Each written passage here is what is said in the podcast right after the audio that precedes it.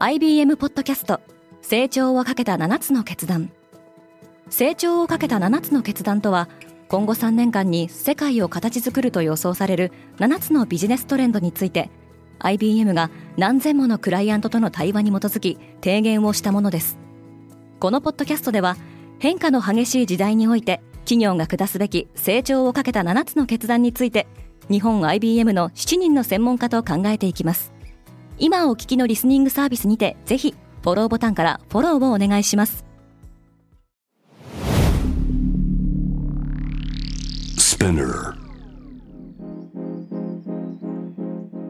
おはようございます。平野真由です。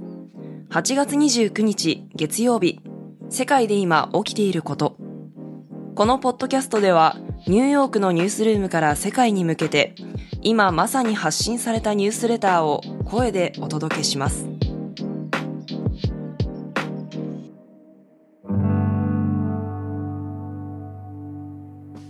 中国の工業利益が減少した今年上期1月から6月にかけて増加していた中国の工業セクターの企業利益ですが、1月から7月については減少に転じています。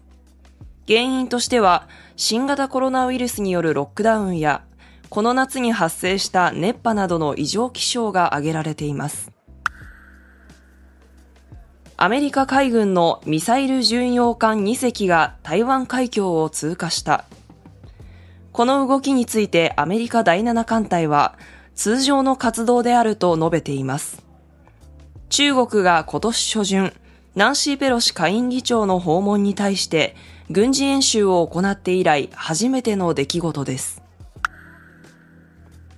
ビットコインは2万ドル前後まで下落した。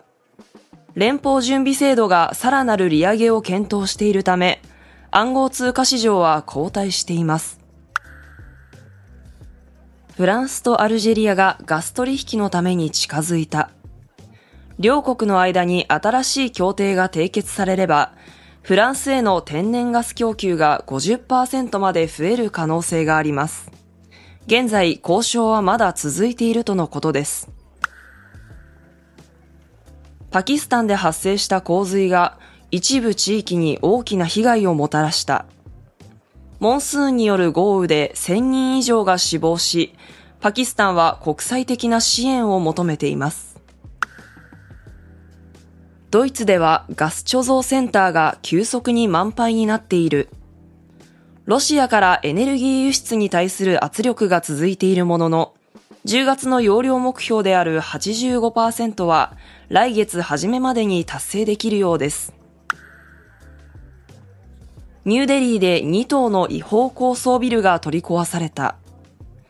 インド政府当局の指示を受け、850室分の違法建築アパートが爆破され、倒壊しました。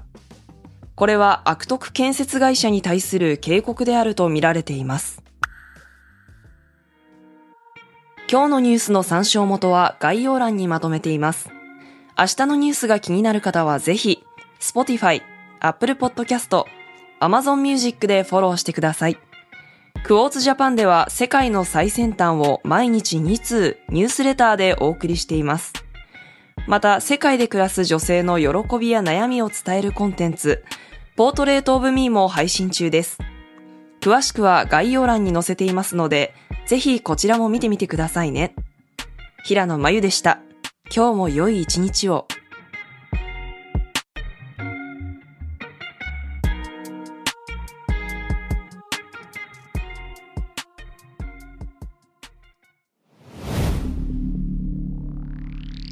Spinner. Hey everyone, I'm your boss Mila and Reiko. 長谷川ミラと佐藤真子にシュレイコの二人でお送りしている東京ヤングバス同世代で共有したい情報や悩み私たちが感じる社会の違和感などシェアしています。毎週月曜にスペナーも通じてニューエピソードを配信中。メッセージは番組概要欄のメッセージフォームからお願いします。東京ヤングバス聞いてね!バイリスナーの皆様より多くのリクエストをいただいている話題のニュースを深掘りしたエピソードを週末の有料版で配信中です。今なら1ヶ月無料トライアルを実施中。詳細は概要欄に記載しています。この機会にぜひ聞いてみてくださいね。感想ご意見もお待ちしています。